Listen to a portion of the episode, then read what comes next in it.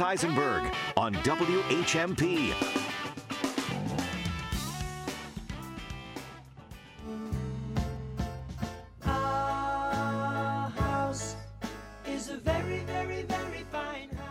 Welcome to Talk the Talk. I'm Bill Newman. Right, I'm Buzz Eisenberg. And we are joined by Congressman Jim McGovern. Thank you so much for being with us again today, as you are every month. Congressman, we really appreciate your time. I want to ask you your reaction to the indictments against Donald Trump 34 counts in New York. What's your sense? Well, I mean, obviously, it's very, very serious, and um, you know, and this is the first of what could be, you know, other uh, indictments against him. I mean, we're still awaiting to hear what the grand jury in Georgia decides uh, with regard to his tampering uh, in the 20 with the 2020 election. Uh, and then we have a special counsel looking into his mishandling of uh, classified documents in the cover-up. And so, you know, this is the first of what can be, you know, a number of cases against him. But look, um, a, a a grand jury of regular people uh, got together, looked at the evidence, um, and made this recommendation. Uh, you know, um, uh, I guess the good news for Donald Trump is this is the first time he's ever won the popular vote. So I mean, you know, that's in his favor, right? But the bottom line is this is a serious matter. I mean, this president, uh, you know, his, was the first president ever to be, uh, former president ever to be arrested, and um, you know, obviously, uh, it's an unfortunate, you know, moment in our nation's history. On one hand, on the other hand, um, you know, and I said this when I spoke to a ceremony, a naturalization ceremony um, at uh, UMass the other day, uh, that this also uh, is an important uh, reminder that in this country nobody is above the law, not even a former president, uh, and I think that that's an important standard for us to uphold. So he'll have his day in court. He's raising a gazillion dollars, and so he has the best legal defense that money can buy, and he can, you know, make his case then. But uh, I don't think anybody disputes the fact uh, that uh, he uh, you know, had this uh, fling with Stormy Daniels, and that there was money to basically hush it up uh, right before the election. And so, you know, we'll see how it goes. But uh, in any event, uh, uh, as, as as unfortunate as, as it is for this country that we have to deal with this, it is also, I think, a reminder about you know what this country stands for, and that is nobody's above the law.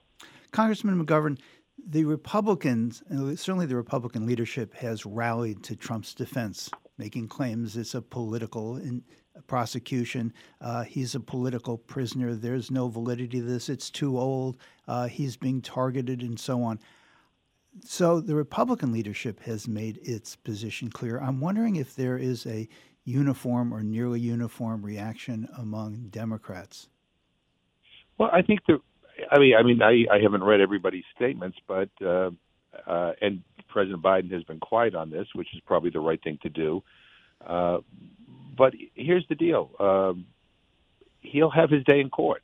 Uh, he's not a political prisoner. He's living a luxurious lifestyle, you know, at his retreat in Mar-a-Lago. Uh, he's raising millions and millions and millions of dollars uh, from his base to not only pay for his legal defense, but I think to keep some of that money for himself. And uh, so, you know, I, I don't really quite get that charge. I mean, other than the fact that they don't want to focus in on the fact that this president, you know, um, has been involved in criminal behavior time and time and time and time again. If there's nothing there, at the end of the day, a jury will acquit him, and he'll then he'll he'll he'll beat this charge. I mean, he has others that, as I said, he's going to have to deal with. But um, you know, the, the the notion that that uh, and, by, and by the way, and, and it wasn't the district attorney who was able to indict him. It was this grand jury that voted to indict him. So it, it's I, I, I, I, you know, and and here's the thing that really puzzles me. There are other Republicans running for president or who may run for president who stand for the same awful ideas that Donald Trump stands for. Um, and so Republican voters have a choice. I mean, they can they can support any one of these other candidates who have equally bad views on on the, on the issues.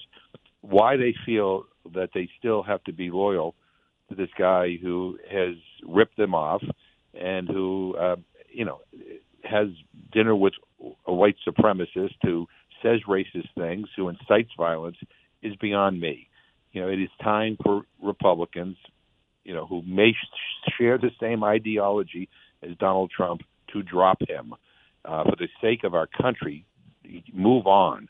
But, but as it stands right now, the last poll I saw, he's the hands down front runner for the Republican nomination. He's beating Ron DeSantis by double digits, and everybody else by even you know by, by huge margins. So, um, uh, so I mean, I think I think for all of us, we, we we need to let the legal process, you know, work its way through, and you know, see what happens. Uh, this, at, at this point, it's not, it's not a political question; it is a legal question. Congressman McGovern, do you have any qualms about the fact that this charge, uh, this covering up and lying on campaign finance forms and tax forms and the like about the payment to Stormy Daniel, that this charge, in my opinion, and I think others share it, uh, is relatively minor compared to an insurrection on January 6th or trying to uh, uh, force a uh, election official in Georgia to change the results in that state. I mean, this seems like kind of small potatoes compared to that. I'm not saying it's not a serious matter, but relatively not as important as that. This, this being the charge that might uh, force Trump uh, to, well, it may have political consequences. Let's put it that way. Does it? Does that cause you any any misgivings? look, th- this case was the case that that uh, the New York District Attorney was dealing with. This was within their jurisdiction. There's another case that gets to January 6th and the interference in the election that's going on in Georgia. We'll see what happens there. And then there's this other issue of uh, mishandling of classified material and a cover up. And we'll get to that later. So, I mean, I mean, it, it, it just so happens that, that New York goes first, and we'll see what happens in these other cases. But the way I look at it uh, is this way: um, you know, are there other cases in New York that are similar to this where these charges have been brought? And the answer to that is yes. So the district attorney in his press conference pointed out that you know this is not unique in the sense that you know, uh, you know, he's he's being singled out for these charges, whereas others who have committed civil similar crimes have not been. So, you know, the, New York case is the New York case, and we'll we'll let it go. But I mean, you know, we're not choreographing. You know, this is not something that you can choreograph uh, from afar. I mean, you know, each jurisdiction has their responsibilities and their and their cases to deal with, and they have to deal with that. Uh, you know, the New York District Attorney does not have the, you know, the the the, the, the jurisdiction to deal with, you know, the attack on the Capitol on January 6th. I mean, that's that's that's you know, or his direct interference uh, in um, in trying to change the electoral college results. That that that's that's that's that those are other jurisdictions. So um, so I'm I, I mean I I'm not looking at it in those terms about you know what is the what is the more significant criminal act that he committed. I mean, the bottom line is um, he will. The, all these things will be evaluated and decided upon um, in the appropriate jurisdictions. Congressman McGovern, I was struck by your comment about President Biden having remained silent. That was actually, uh, or quiet anyway, about the Trump indictment, which was a front page story in the New York Times yesterday about, and it was about how Trump has once again become the focus and the center of attention, and President Biden is not. Still, there is a lot of work that needs to be done for the country. And before we get to one or two other really important matters today, I'd like to find out from you whether Congress is doing the people's work. There is a significant budget matter and the question uh, of the need for legislation to raise the national debt. It's enormously important. Is it going to happen? Well, it has to happen, and if it doesn't, uh, then you know, we ruin our economy. It's that simple. I mean, and that dramatic as well. Uh, I mean, we don't have an option. I mean, if you don't pay your bills, you don't pay your credit card bills, it hurts your credit rating. Uh, and the and you know, raising the debt ceiling is about paying the bills that you have already accumulated. It's not about how you're going to spend money in the future. That is yet to be decided. This is about bills you've already accumulated that you've put on your credit card. So the consequences of not raising the debt ceiling are dire for this country. Um, and so we, we, we have to do this. Congressman, do you know? And, let me you know for just one sec. Yeah. Do, can you tell us? Do you know why, or, or is there an agreement about by when the date by which Congress has to raise the debt so, ceiling? Yeah, so we don't have an exact date yet, um, but we we think it's probably the end of June or you know the middle of July. Um, so we're we're we're fast approaching, you know the uh, you know the, the the important date in which we have to act and we really can't wait until like a day before because that too would have dire consequences on our economy and on our credit rating. Um, and and look, uh, the Republicans are trying to use it as leverage. I mean, they're trying to um, say that you know we we're not going to let you do this unless you go after Social Security or Medicare or uh, or if you you know gut SNAP, which is uh, the subject of a New York Times story today. I mean, that's their new target, um, beating up on poor people, taking food away from hungry people, which is a cruel and rotten thing to do. Uh, but they think it plays well for their base, so that's that's their new target. Uh, but the bottom line is that this is not this is not the place to have that debate. The place to have the debate on whether you're going to, you know, make sure people don't go hungry in this country is on the budget, is on the farm bill, is on the is in the appropriations process and you know, uh, and they'll have plenty of leverage uh, when we get to those bills because they control uh, the House of Representatives. But you know, to play these games with the debt ceiling is is really reckless and irresponsible. I'll just say one final thing: when Donald Trump was president, I, I despised m- most of his policies. Uh, you know, the the giveaways to fossil fuel companies, the tax cuts for billionaires and big corporations by the way, that added trillions of dollars to our debt. And when it came to raising the debt ceiling, I voted to raise the debt ceiling, not because I agreed with any of the policies that the former president pursued, but because to not do so would be irresponsible. It would ruin our economy. So we got to check the politics, you know, uh, at the door and actually do the right thing. And you know, and if Kevin McCarthy doesn't want to do the right thing, what he should just do is allow us to have a vote on a up clean on an up or down vote on a clean debt ceiling. And I bet you we can probably get about five or six Republicans to join us, and we could avoid uh, an economic catastrophe. Congressman McGovern, I know you have to run, but before you do, I would appreciate your thoughts about what has been happening in the Tennessee legislature.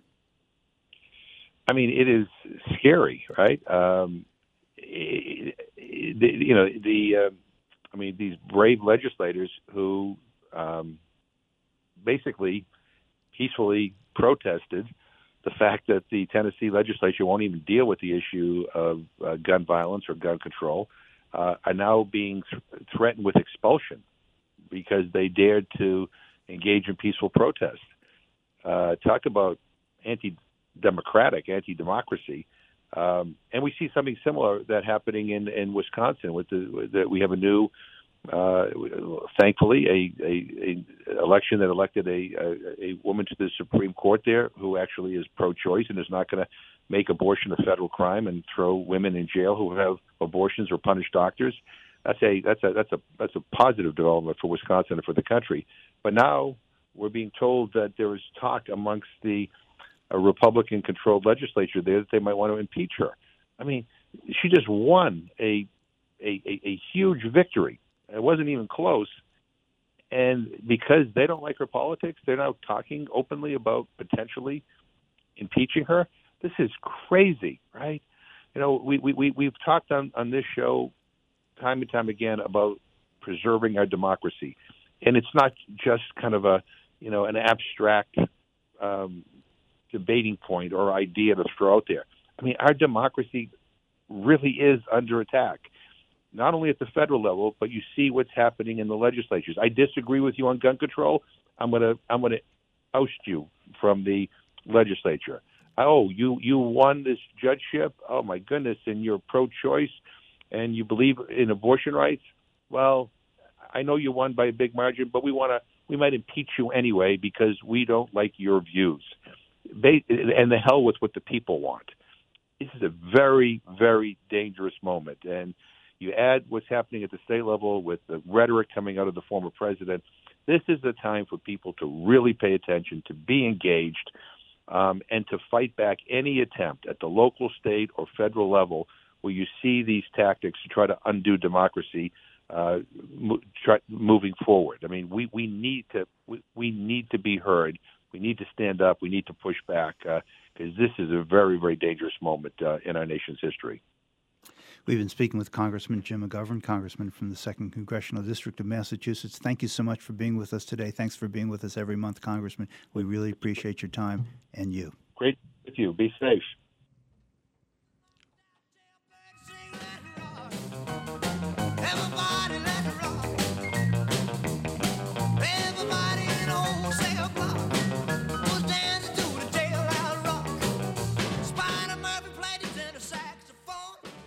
Talk the Talk with Bill Newman and Buzz Eisenberg coming up right here on WHMP.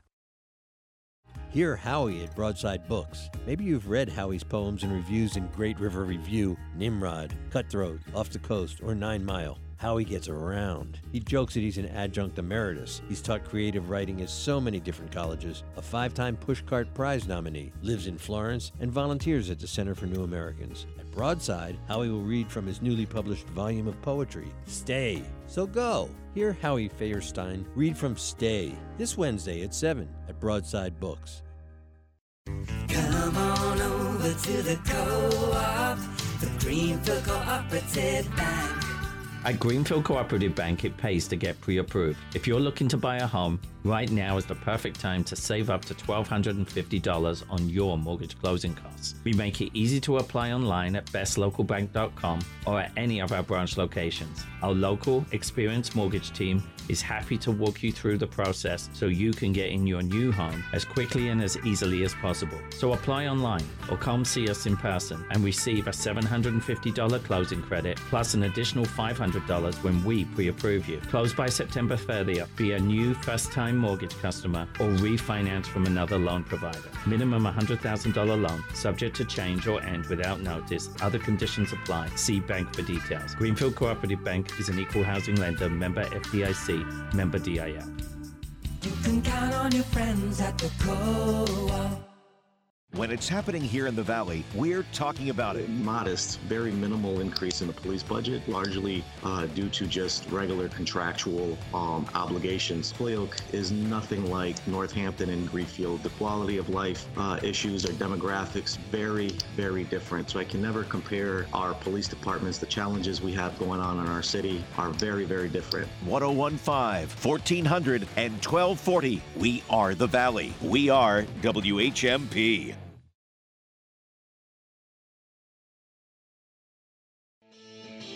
You're listening to Talk the Talk with Bill Newman and Buzz Eisenberg, WHMP. Well, we are back, and we want to share with you the front page of the Daily Hampshire Gazette today, returning to the story about the controversy over the non hiring of Vito Perrone as the superintendent of the Easthampton School Department. Headline Top of the Fold Virtual crowd swamps meeting on Super. School committee postpones session after Zoom TV stream options overwhelmed. That's one of the two stories. The second one, also front page, top of the fold. One of two ladies seeks to distance herself from furor over job offer. Colby defends use of words, saying to her it represents respect. So let's look at these two stories, both written by Emily Thurlow, who's a staff writer for the Daily Hampshire Gazette, Dateline Easthampton. I'm going to read a couple sentences. A school committee meeting Thursday night to discuss the search for a new superintendent of schools went off the rails and was canceled after hundreds of people attempted to sign into the Zoom meeting, the Zoom session, and were cut off when the meeting hit its limit of 300 participants. School committee members didn't realize until moments before their meeting started that there was a limit on the number of people who could attend the virtual session. The story goes on to talk about the various electronic fixes that were tried, none of which worked, and so the meeting was postponed. And that seems to be right. There was consultation with town counsel as to what to do in the circumstances. The mayor, who I take it is the presiding officer of the school committee, uh, was in touch with the attorney for the town who said, yes, uh, canceling it under these, the meeting under these circumstances is correct. And well, good for the city uh, having dealt with it appropriately. There was a, apparently, according to the story by Emily Thurlow uh, in today's Gazette, uh, statements by the mayor that, well, when there are more people than can attend in person at an in person meeting, uh, those people are, can't attend. Uh, fortunately, I think democracy won out here, and the meeting did not go forward. People wanted to participate, who want to be present, who want to hear, who wanted to be part of this process, uh, are going to be, in the end, allowed to attend, have their voices heard, and to be able to see their governmental officials uh, in action doing the work that they were elected to perform. As far as I know, the new meeting date has not yet been set. The other story one of two ladies, that is in quotes, seeks to distance herself from the furor over job offer. Let me share with you a couple sentences from that story.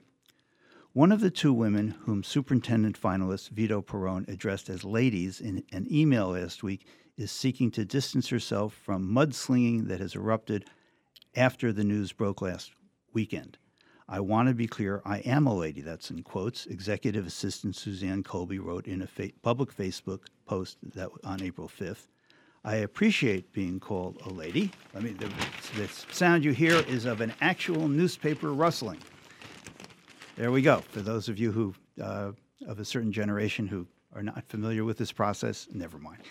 I'll just go on. Here we go. She says, I appreciate being treated as such to me, the word represents respect. I am not offended by the word or item. However, however, being in caps, I am respectful to those who may be offended by the word or term.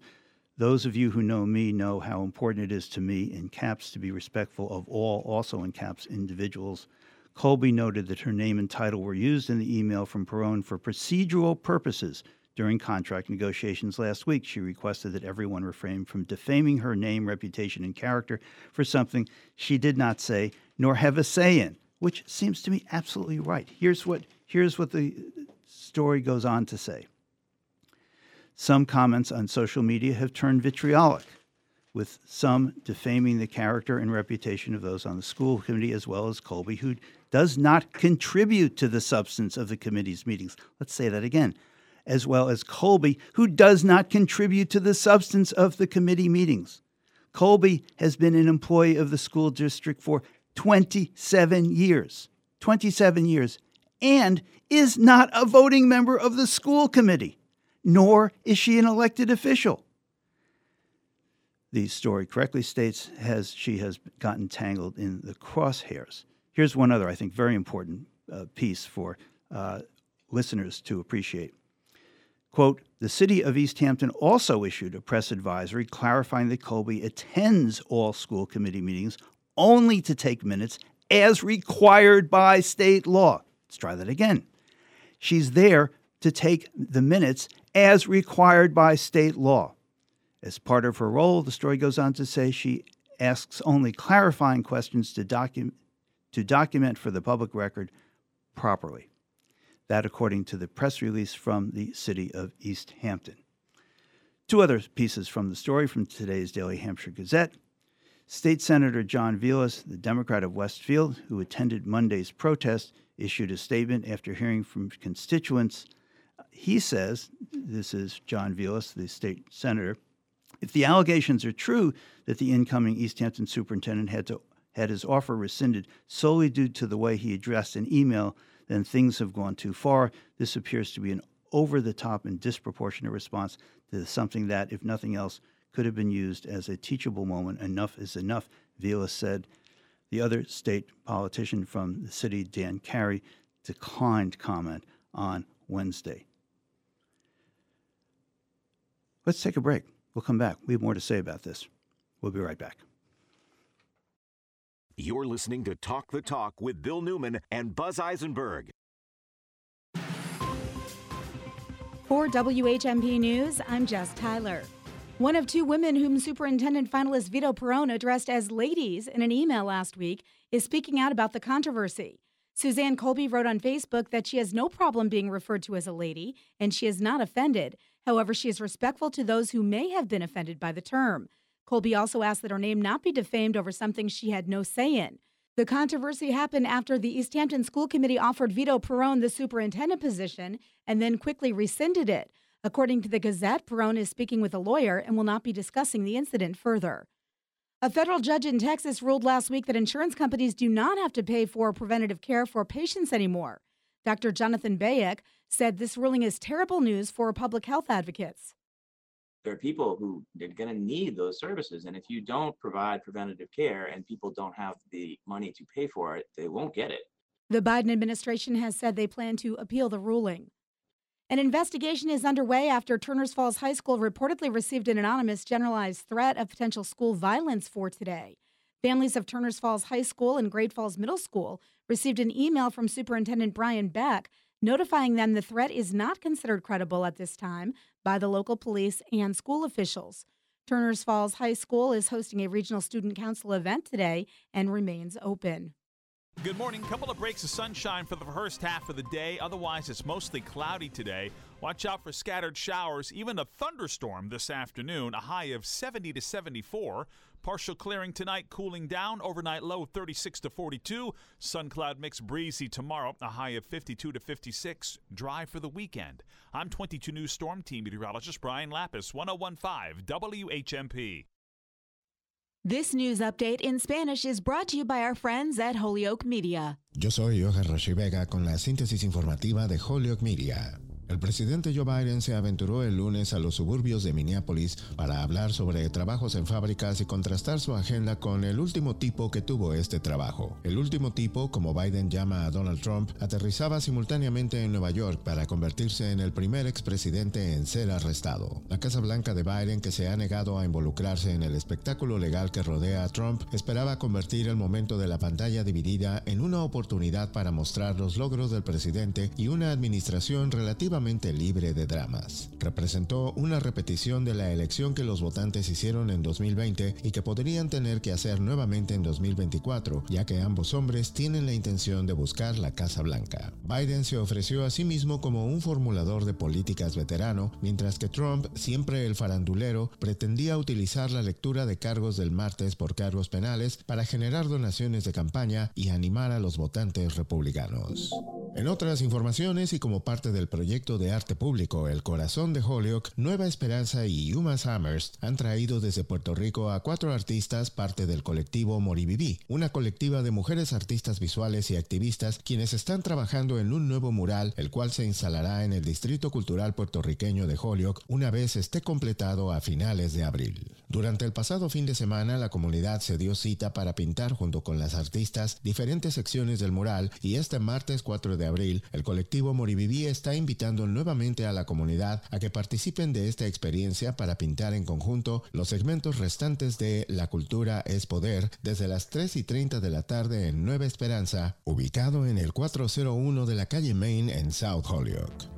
Yo soy Johan Rashi Vega y esta fue la síntesis informativa de Holyoke Media a través de WHMP. This news update in Spanish has been brought to you by our partners at Holyoke Media.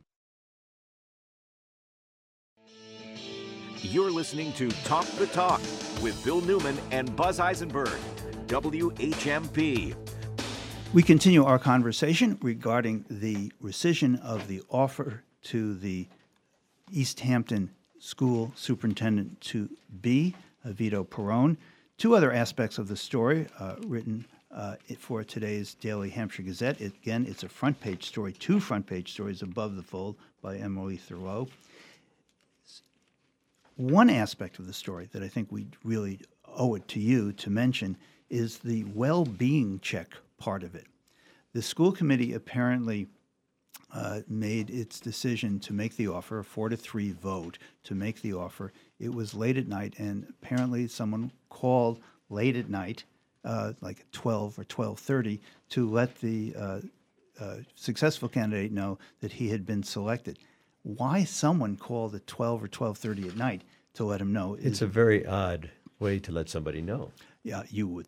I think we. I think we're on safe ground in this controversy, saying that was weird, to, to say the least. And then when he didn't pick up his phone after midnight, I seems totally reasonable to me. Why they were calling after midnight is not clear to me at all. Uh, but then someone, and we don't know who, called the Easthampton police to go and do a wellness check to make sure he was okay because someone wasn't picking up their phone after midnight. Really. Um, let me read two sentences from this uh, well investigated story. Some residents are raising questions about the circumstances surrounding the March 24th executive session, which I'll get back to in just a moment. Uh, and says this um, as well as the well-being check on Perrone, a Westhampton resident, after he did not answer his phone when school committee members called at 12:30 a.m. to offer him the job initially. What if you don't answer your phone at 12:30 a.m. You call the police and say, "Go make sure that person's You got to okay." make sure that person is all right. What else could they be doing at 12:30 a.m.? According to the Easthampton Police Department, a call came into the city's dispatch at 11:53 on March 23rd, requesting the well-being check. A city police officer responded to Perrone's address after midnight, made contact with him, and reported that quote the party is all set end quote according to city's police log. At least it wasn't a no knock. At this point, yeah, at this point, it is unclear who actually made this call. The question about executive session, I think, is an important one because uh, I think, yes, you are allowed under the public meeting law uh, for a public body to go into executive session to discuss a couple of specific matters, one being litigation, another being personnel matters. So the call to go into executive session, I think, is proper. But I think the elected officials of Easthampton owe an explanation. Come on, guys. This is a matter that is not only of public interest here in Easthampton and Northampton and Western Massachusetts. It's a matter that was a significant story in the Boston Globe yesterday uh, and has gone national. It's international. You owe the public an explanation. But I, I think that the way that this has been handled has made it more complicated. That is, if there were good reasons, if there were good reasons to go into executive session, um, then now they're being called upon to go public and talk about it.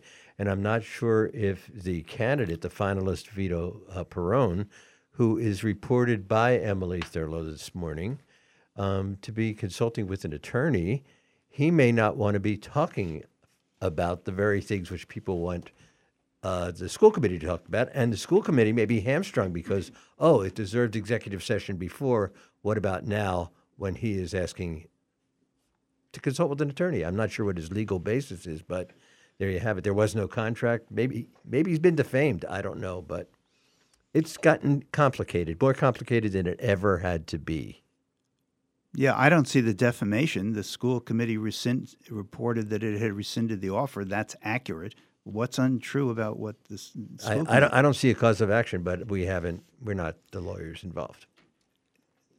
I think that there was a report earlier, again, by the same reporter from the Gazette, Emily, uh, that had uh, said that he had consulted with the Massachusetts Association of School uh, School Committees or School Superintendents, and that uh, in the story by Emily Thurlow that she had reported earlier that um, uh, that they, he was advised that there was no legal basis. So maybe there is, but I, I don't I don't see it. I, I don't either, and well, to be continued. But you know, the bottom line is this is all so badly handled. It's so sad. I think we can agree with that. It's also, uh, I think, actually really an educational moment, and it shows why this could have been used as an educational moment because the debate is actually, I think, interesting, important, uh, raises significant issues, good for the community for being involved, but the intensity around uh, his non-hiring. That didn't. It didn't have to be this way. That's right. But I, I want to be a lifelong learner. I'm going to expunge the L word from my vocabulary. Well, then we're going to have a difficult time discussing this story because the ladies is the word that was used. That is the topic that we are talking about. So we got to use the word because because it's the subject, and it's not in and of itself uh, uh, a word of uh, that is that is offensive to everyone. Um, and I think we owe it to our listeners to use the word that in fact was used. We'll be right back. This is Talk the Talk with Bill Newman and Buzz Eisenberg. There's the Sauvignon Blanc side and the salami sandwich side, the brick and feather beer side and the broccoli side, the deli side and the Don Julio side. State Street in Northampton has two sides grocery on one side, beer, wines, and spirits on the other. Cooper's Corner in Florence has two sides grocery on one side, beer, wines, and spirits on the other. But the nice thing about State Street and Cooper's, you don't have to pick a side. You can choose both sides at both stores. The world feels so divided sometimes. For once, don't choose sides. Go to both sides at both stores State Street Fruit Store, Deli Wines and Spirits in Northampton, and Cooper's Corner on the other side of Northampton in Florence. Two sides, same coin.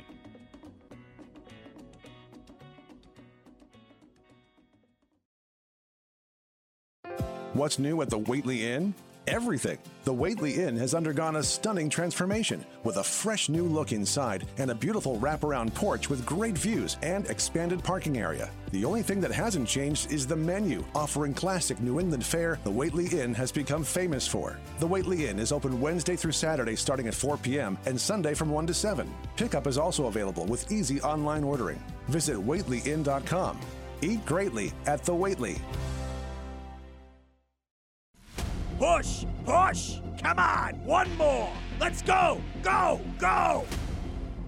Is this your idea of personal training? If so, you've got it all wrong. Or perhaps we've got it all right at Fitness Together, where we meet you where you are to get you where you want to be. Fitness Together trainers help you reach your goal at any fitness level, even despite ailments and physical limitations. So don't let a misconception keep you from having the energy to do what you love. Learn how you can get it together at Fitness Together Amherst or Northampton. It was one of those big historic houses in Conway, built in the 1800s, a real beauty, though a bit of a challenge to insure. Steve bought it for about 700,000. The insurance company figured the replacement cost to be about 5 million. A bit of a gap there. But there's a specialty insurance company we work with from time to time at Whalen Insurance, and soon enough we were able to get the house insured. When a home buyer has a tough situation with insurance, like Steve did with the house in Conway, their real estate lawyer usually sends them to us, Whalen Insurance. We'd like to insure your house too, even if it isn't as challenging.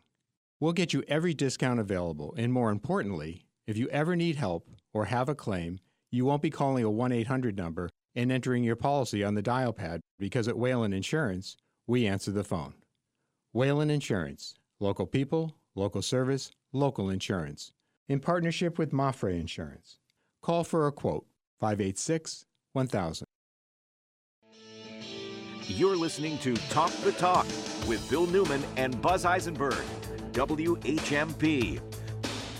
Welcome to our segment that once upon a time was called The Reverend and the Rabbi and is now called Have Faith. Our guest person of faith today is the Reverend Andrea Ayvazian, who is part of the spiritual leadership team at the Alden Baptist Church in Springfield, Springfield and formerly was the uh, pastor at the Haydenville Congregational Church as well. We're going to come back at the end of the segment and spend a minute talking about the new pastor for the Haydenville Congregational Church. Uh, but first, I'd like to ask you, Andrea Ayvazian, uh, you are not only a pastor, you are an accomplished poet, and you have brought to my attention and our attention that this is National Poetry Month. Uh, let's just pause here for a moment. Tell our listeners, if you would, please, because you are a poet, a very accomplished poet, uh, what National Poetry Month is.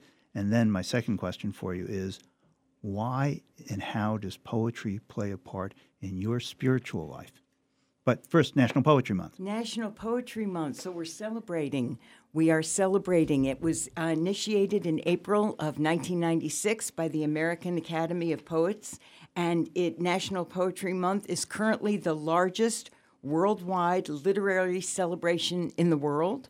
So that's pretty exciting. Uh, the question of why poetry matters and poetry and spirituality, I think that's a great question. And I think that poems are truth, simple truth, profound, someone's deep and profound truth.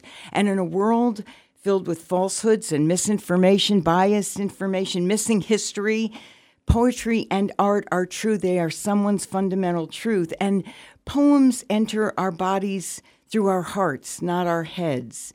And so they affect us deeply, emotionally, and we are changed by poems, deeply changed by poems. I've read these words by an anonymous author Only three things can change our lives dreams, suffering, and love.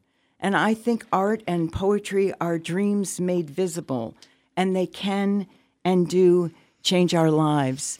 The Psalms in the Bible are all poems. A lot of poetry is used in worship services, and it's because poems inspire, stimulate change, give us hope. They're a new way of seeing a path forward and an eternal truth. And I think poems give pastors like me words when we have run out of words, when we cannot find words. Poems give us new words for a thought or a feeling. And as I said, they give us hope, they make us braver, and they make us bolder. So, Reverend Andrea Ayvazian, tell me this. I, I was greatly influenced by a book I read many decades ago called Thinking on Paper. And that book makes the point that writing things down is not a matter of writing down what you already know or believe. It's a matter of exploring what you believe and what you want to say. And I'm wondering whether your writing of poems and your revising and the honing of, of those words bring you closer to faith. Very much so, Bill. Very much so. When I start working on a poem, I let it arise from deep in my gut and I don't overthink it. And it creates itself in a way. It comes forward in a very organic, in a very spiritual way, and comes forward and even surprises me. So that when I am writing a poem, I experience what we talk a lot about in faith, which is surrender. And I don't, being such a willful person in the world, I don't surrender easily or often. But I surrender when I write poetry, and it creates itself and emerges, emerges from deep within my soul and then comes out on paper. Let me ask you this. Uh, when you write a poem, and this really, for me, goes back to something I believe Sylvia Plath said. She said, When my poems are published, it's actually not the final poem. It's just the state of the poem at the time when it came time to publish. And I'm wondering if you go back and change your poems later on and say, Yes, I wrote that some time ago, but I feel differently now, or my faith has moved me in a different direction, or once it's done, it's done. Sylvia Plath and I are different this way. so funny to even have my poems in the same sentence as hers. My poems are pretty much done when they're done. I may look back and think I would change that, or I would emphasize that, or I would even admit that word or line, but I don't tend to re- retype them. I move on and create something new in the moment that speaks to where I am presently, currently. So I don't tend to go back. When they're done, it's like they have been birthed and given to the world. And I have a number of published chapbooks, and I've done a number of poetry readings, and they have been given to the world for better or for worse. Poems have wings, and they fly out from the poet. and land where they land. And for me, when a poem is written and done, it's done. Want to share one of your poems with us? I'd like to, yes. Um, this is from a chapbook called Souls Floating By, and the poem is called The Only Sermon. If we dug a huge grave miles wide, miles deep, and buried every rifle, pistol, knife, bullet, bomb, bayonet, if we jumped upon fleets of tanks and fighter jets with toolboxes, torches, unwelded them, dismantled them, turned them into scrap metal, if every light skinned man in a silk tie said to every dark skinned man in a turban, I vow not to kill your children, and heard the same vow in return. If every elected leader agreed to stop lying, if every child was fed as well as racehorses bred to win derbies, if every person with a second home gave it to a person with no home, if every mother buried her parents, not her sons and daughters, if every person who has enough said out loud, I have enough, if every person violent in the name of God would find God, we would grow silent, still for a moment, a lifetime. We would hear infants nursing at the breast, hummingbirds hovering in flight. We would touch a canyon wall and feel the earth vibrate. We would hear two lovers sigh across the ocean. We would watch old wounds grow new flesh and jagged scars disappear. As time was layered upon time, we would slowly be ready to begin. You were listening to the Reverend Andrea Ayvazian reading from her chapbook, the title of which is Souls Floating By. The title of that poem, Andrea? Is the title of that poem, that poem, Souls Floating By, which gave the chapbook its title, is about my husband, Michael Klare, going into our backyard and seeing wispy clouds floating through the sky. And he was out there a long time. And when he came inside, I said, Michael, why were you staring at the sky so long? And he said, My parents' souls were floating by. Wow.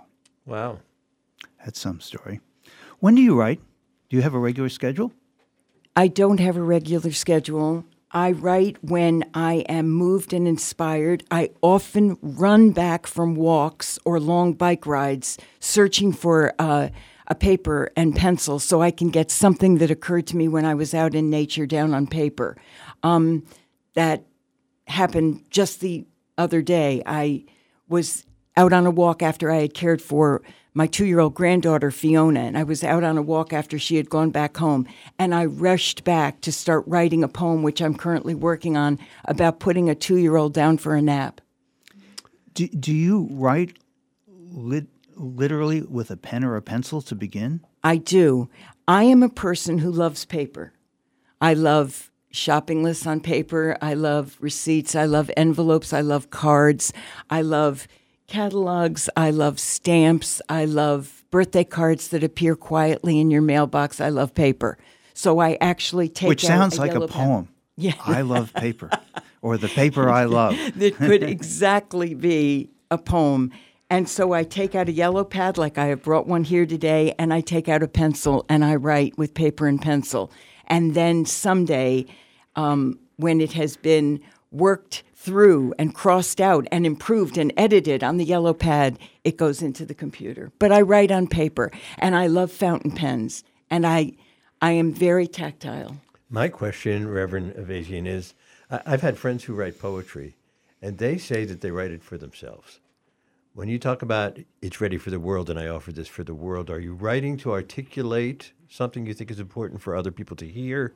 Are you writing to clarify your own feelings about the matter you're writing about? Oh, Buzz, that's a tough one. And I would sort of say both. Um, sometimes I wrote, write a poem because I can't not, because it is burning and it wants to come out.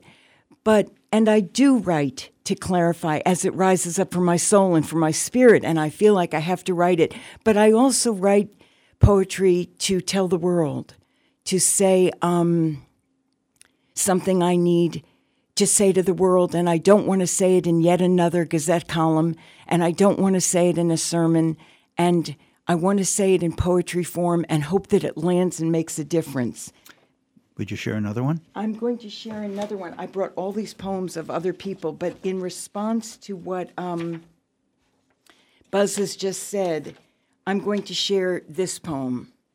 This needed to be written and to be sent into the world. If you intend to send my son to war, if you intend to send my son to war, come tell me. Sit with me at the cherry table in my kitchen. Look me in the eye. Look into the eyes of all the mothers I will gather in my kitchen. Maybe 10,000 mothers in dresses and aprons, veils and headscarves, saris and kimonos. Tell us about the enemy. We need to hear their names and why our sons should make them suffer. Tell us what our sons will do in detail. Do not omit a detail. Say the real words like kill and fire, bomb and destroy. Estimate the number lost, hurt, missing, gone, dead. Say the number. Tell us the chances our son will return, our sons will return alive, unhurt, not terrorized, still gentle, able to sleep. Listen while we tell you how we carried these boys and birthed them through tears and sweat, with screams and prayers, blood, and unending gratitude. Stay seated in my kitchen as we explain that our love is more extravagant than all our beating hearts times one million. Learn how we defend these sons, protect them, kiss their matted hair, softly stroke their precious cheeks as they lay sleeping. Our sons will flee while we are speaking. We will keep you with us until your need for war has passed. Wow. Powerful. So, Andrea, you've published a number of chapbooks. Does it bring you some joy to see those collected and out there and available? You can go to Broadside and there they are. Does it bring you joy? It brings me joy. It makes me feel vulnerable and exposed. Um, it makes me feel a little fearful that my words are out there and people are reading them and being critical. And I have had people being critical. So, yes, it brings me joy and it also brings me some anxiety. okay, on that moment of truth, we leave it. This has been our segment on having faith with the Reverend Andrea Ayvazian.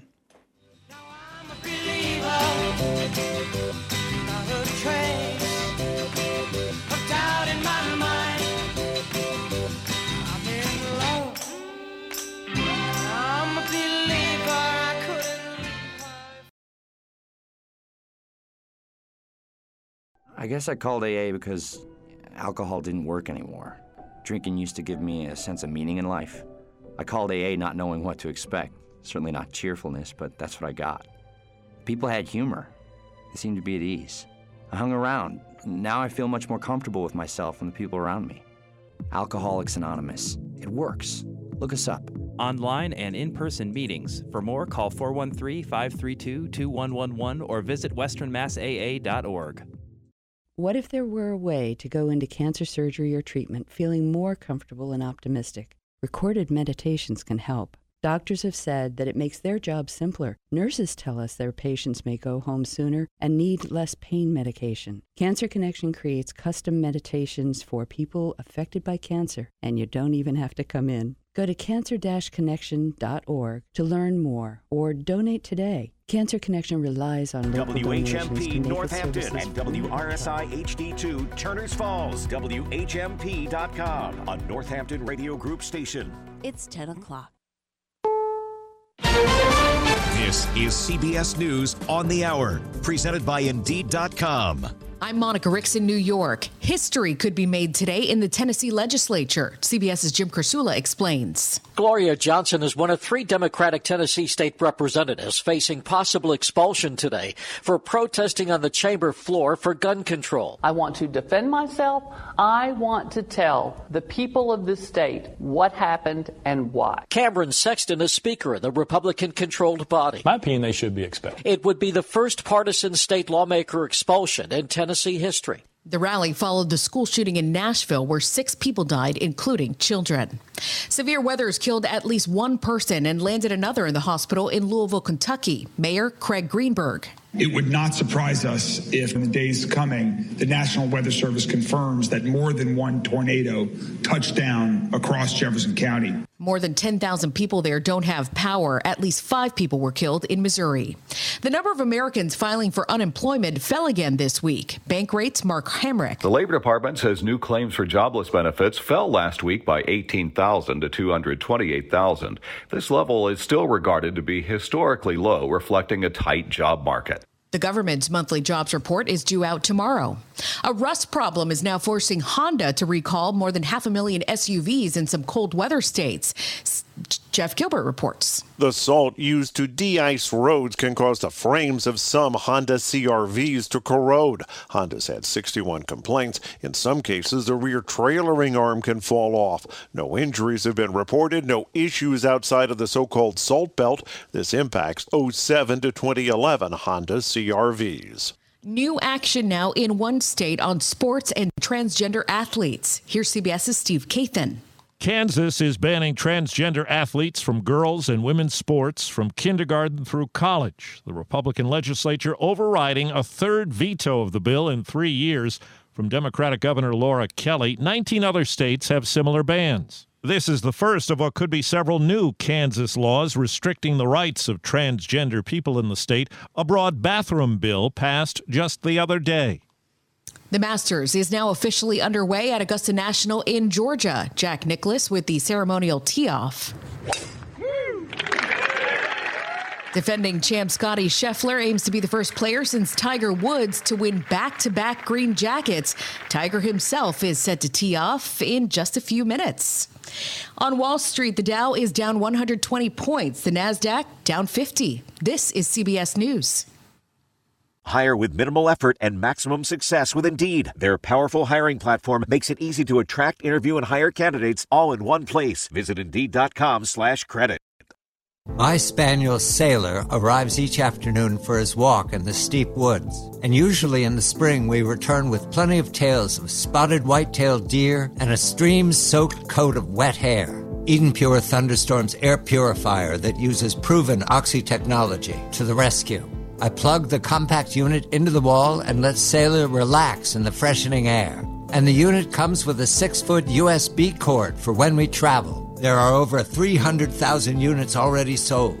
There are no filters to buy over and over again. Right now, you can save $200 on an Eden Pure Thunderstorm 3 pack for whole home protection. You get three units for under $200 for the kitchen, the basement, the fireplace room, the mudroom, anywhere you need clean smelling air. Go to EdenPureDeals.com and put in discount code JOHN, J O H N, to save $200. That's EdenPureDeals.com, discount code JOHN. Ship it.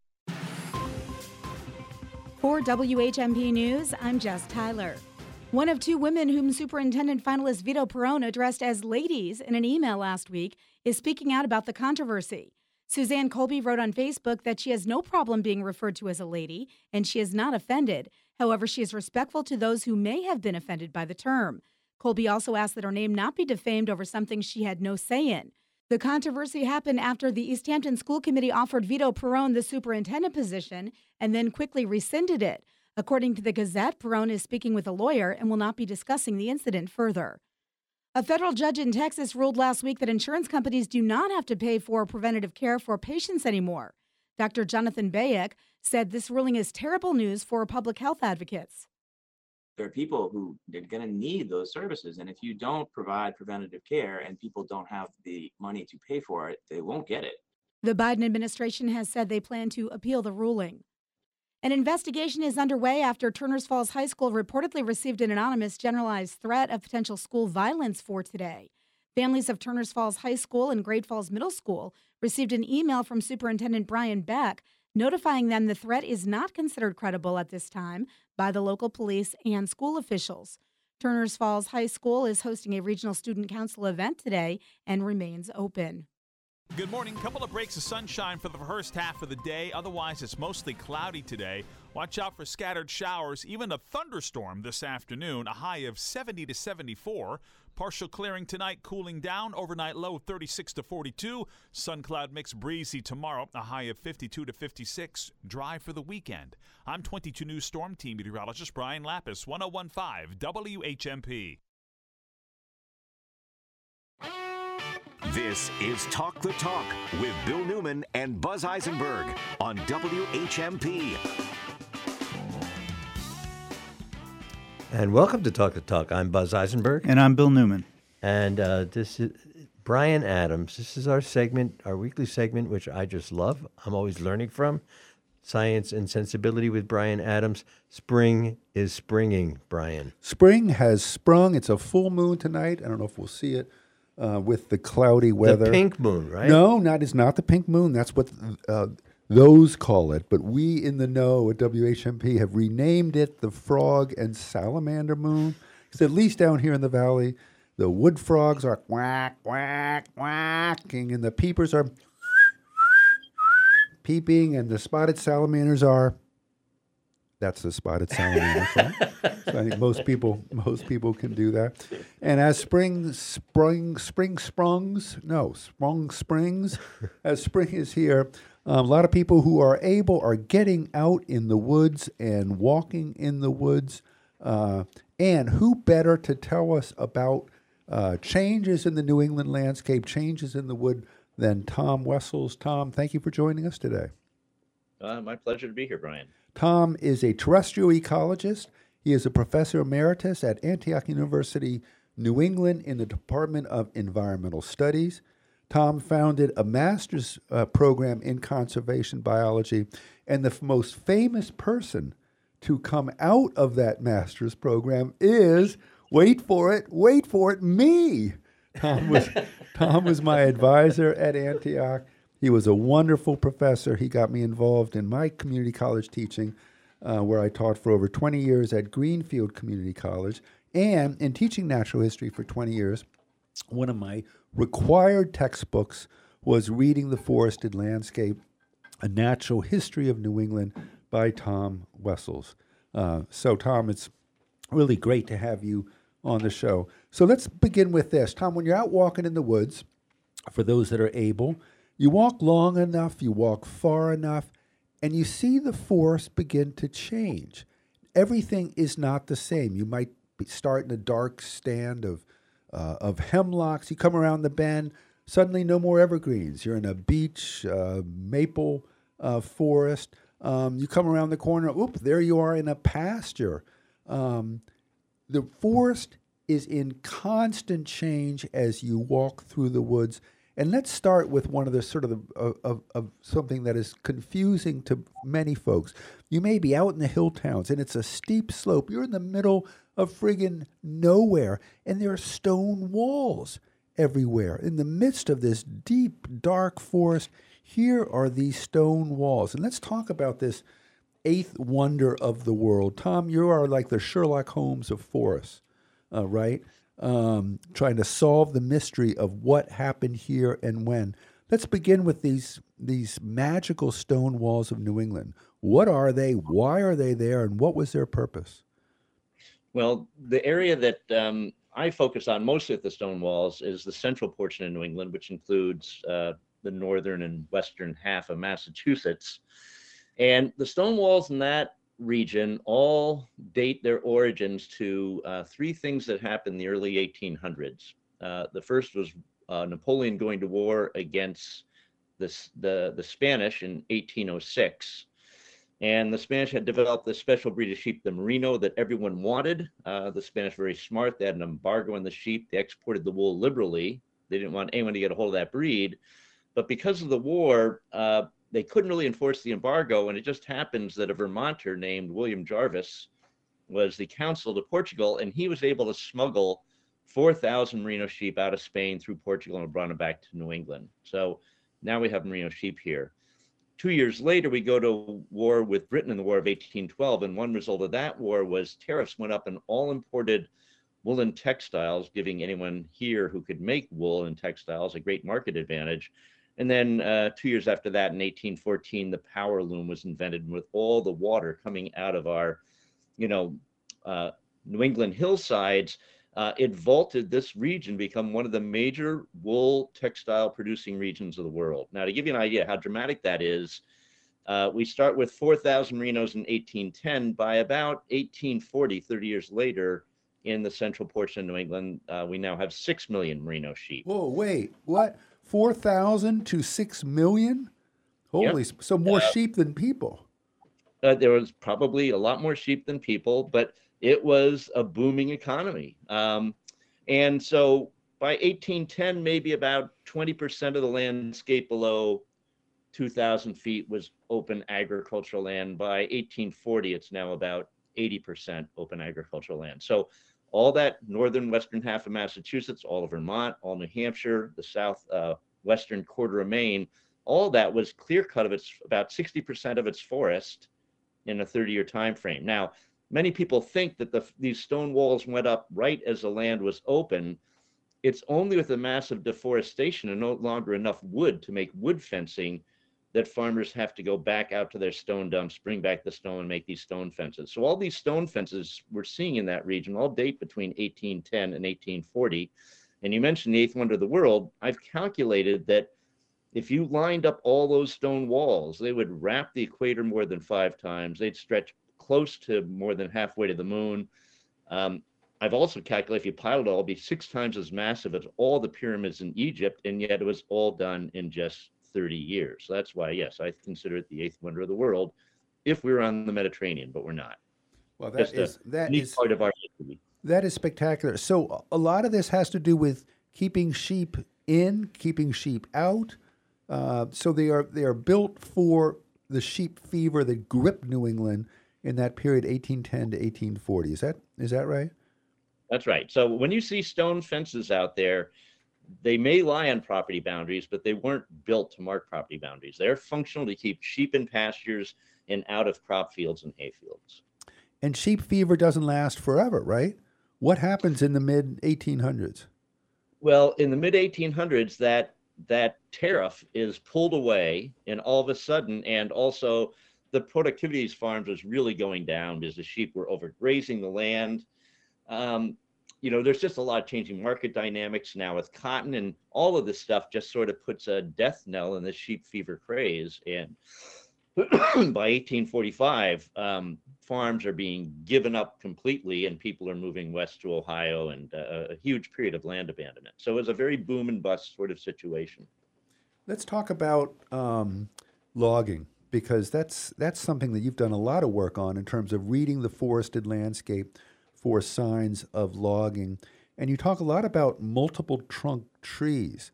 When you're out in the woods and you see multiple trunks coming from hardwoods, what does that tell you about changes and disturbances in the forest? Well, it's, it's one of two things. Um, it's either logging, as you mentioned, or that you could have had a wildfire there that heat killed trunks, and then um, they stump sprouted from the base of their trunks after uh, the above ground portion was killed. Um, generally, though, fire is only going to kill very small trees, you know, just a few inches in diameter. So you can get a sense of the size of the tree um, that originally existed there by sort of drawing an imaginary circle at ground level through the middle of those multiple trunks. And if you're getting trees that are, you know, eight that look like the circle would have been about 18 inches or more in diameter, the odds are that you're looking at logging there. So looking at the size of the original tree can sort of separate logging from fire. So, and fires here are uncommon. They do occur, but they're uncommon, but logging is pretty ubiquitous. And eighty percent of the uh, of the western Massachusetts forests, at least down below two thousand feet, were logged out. Right? I mean, it was a different landscape. And not only were there much fewer trees back then, but there, the animals that go with trees weren't there. There weren't deer, there weren't uh, turkey, there weren't bear, there weren't beaver, there weren't any of those animals. Is that right? That's true. I mean, there, a lot of those were just extirpated because all their habitat was gone. I mean, one of the interesting things about Turkey uh, that we've learned with their, you know, coming back is we didn't realize what a big factor they were in uh, influencing the dynamics of the forest understory. When I did my undergraduate work back in the late 60s, early 70s, I was taught that you'd never find white pine growing up under an oak canopy. And everywhere I went back then, that was the case. You'd never find white pine under an oak canopy. But today, it's quite common to find white pine growing up under an oak canopy because of the presence of turkeys. These large troop of turkeys go through the forest and start scratching up the leaf litter, exposing bare ground, and they create all these germination sites for small seeded trees that otherwise couldn't establish. So we didn't know that. Now we know that turkeys are huge in terms of boosting the understory diversity of our forests. We're talking with Tom Wessels. Tom is a terrestrial ecologist. He is a sleuth, a detective. He is the Sherlock Holmes of forests and a professor emeritus at Antioch University, New England, in the Department of Environmental uh, Studies. Tom, you talked about fire not being a big deal, the way it is out west. My goodness, every day it seems to go by and we see another fire raging in the western part of this country. But wind can be a big deal here. Can you talk about some of the impact that wind has had and how we can read the forested landscape for signs of some of the hurricanes that periodically roar through New England. Yeah, wind, uh, we have a very robust disturbance regime from wind. So we've got, you know, in the summertime, microbursts happening with thunderstorms. Those winds are generally coming out of the west. Uh, and we then get, you know, the occasional hurricanes coming up, and those winds are coming out of the east. Um, so I would say that, uh, you know, the impact on a large scale is probably greater from microbursts because they're so frequent. You know, we'll get many, many, many a summer. But every, you know, basically in, you know, Massachusetts, about every 100 years or so, we will get really good standing winds from a hurricane. So if a tree uproots out of the ground, its roots rip up, excavating a depression, which is called a pit. And then uh, the upturned roots and the earth they carried, eventually, as those roots rot, that earth it settles to make a mound. So you get what's called pit and mound topography. And after a couple of centuries, our forest floors become very irregular on their surface with all these mounds and pits. The reason I'm mentioning this is if you see a, a number of pits and mounds that are all oriented the same way, if you stand on the mound and look over the pit, you're looking in the direction from the wind came from. So you can often figure out by doing that if you're looking at the, you know, the effects of a microburst or the effects of a hurricane, just by seeing if the wind's coming out of the west from microbursts or out of the east from hurricanes.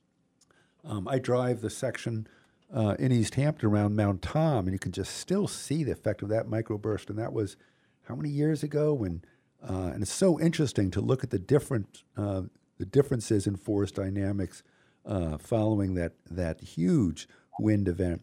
And if you talk to real old timers around here, everybody can remember the 1938. Uh, Tom, what happened in 1938, and why was that such a big deal? It the 1938 hurricane was a really unique hurricane. It was quite large, probably a Category Four hurricane when it made landfall uh, on Long Island. Um, but the thing that was unique about it was the speed at which it was traveling northward. You know, most most hurricanes are just creeping northward. This storm was moving northward at rates about 40 miles an hour. And so that meant that as it came into New England, it hung together as a hurricane almost all the way through New England, which is very unusual for a, a, a hurricane to travel that far over land and not sort of fall apart. But it was because it was moving so fast. So it it made landfall in New England down, um, you know, to the to the east of New Haven, cut up across the Connecticut River around Deerfield, went up over the spine of the Southern Green Mountains, and then made it up over towards uh, the western shore of Lake Champlain. It was pretty much a hurricane the whole way until it gets up to Lake Champlain. And because of that, it left a huge swath of down trees all the way from coastal Connecticut up, you know, into northern Vermont, which was very unusual uh, for a hurricane. We're talking with Tom Wessels. Tom is a terrestrial ecologist and a professor emeritus at Antioch University, New England, and he is a detective, a sleuth. When we come back, we're going to talk about changes in the forest due to blight, insects, and diseases. Uh, stick with us. Thank you, Dr. Watson. pass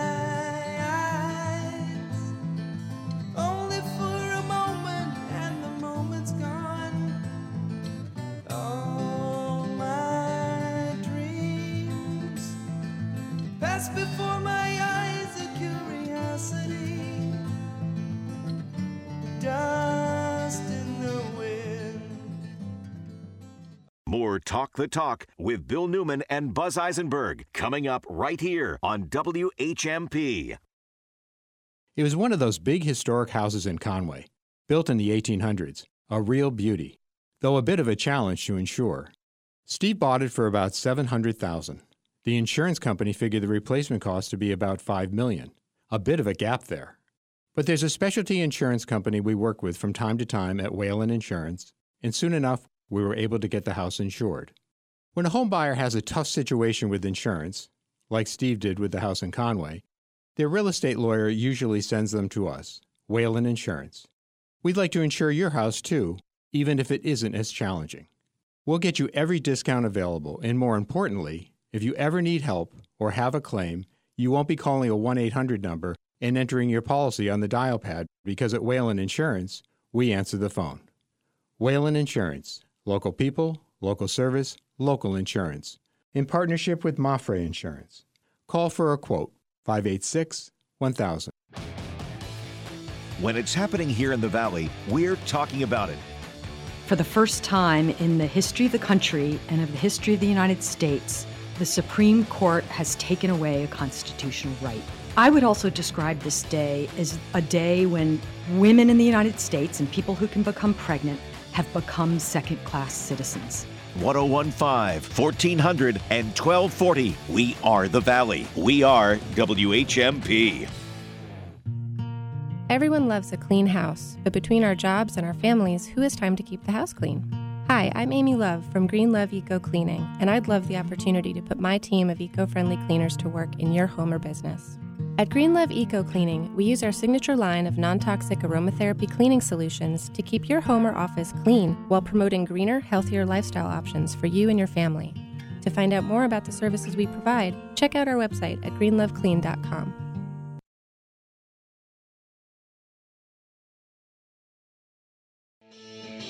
You're listening to Talk the Talk with Bill Newman and Buzz Eisenberg, WHMP. And you are listening to Science and Sensibility with Brian Adams and his guest, the amazing Tom Wessel. Tom Wessels is a terrestrial ecologist. He is a forest detective. He's the author of six books, and we'll get back to that and talk about some of those other books. And really, the book that we're talking about today is called Reading the Forested Landscape A Natural History of New England. And it's written in sort of a detective fashion. What happened here? When did it happen? And how can you be out in the forest and sort of look at those changes and, and try to solve the mystery of what happened uh, when?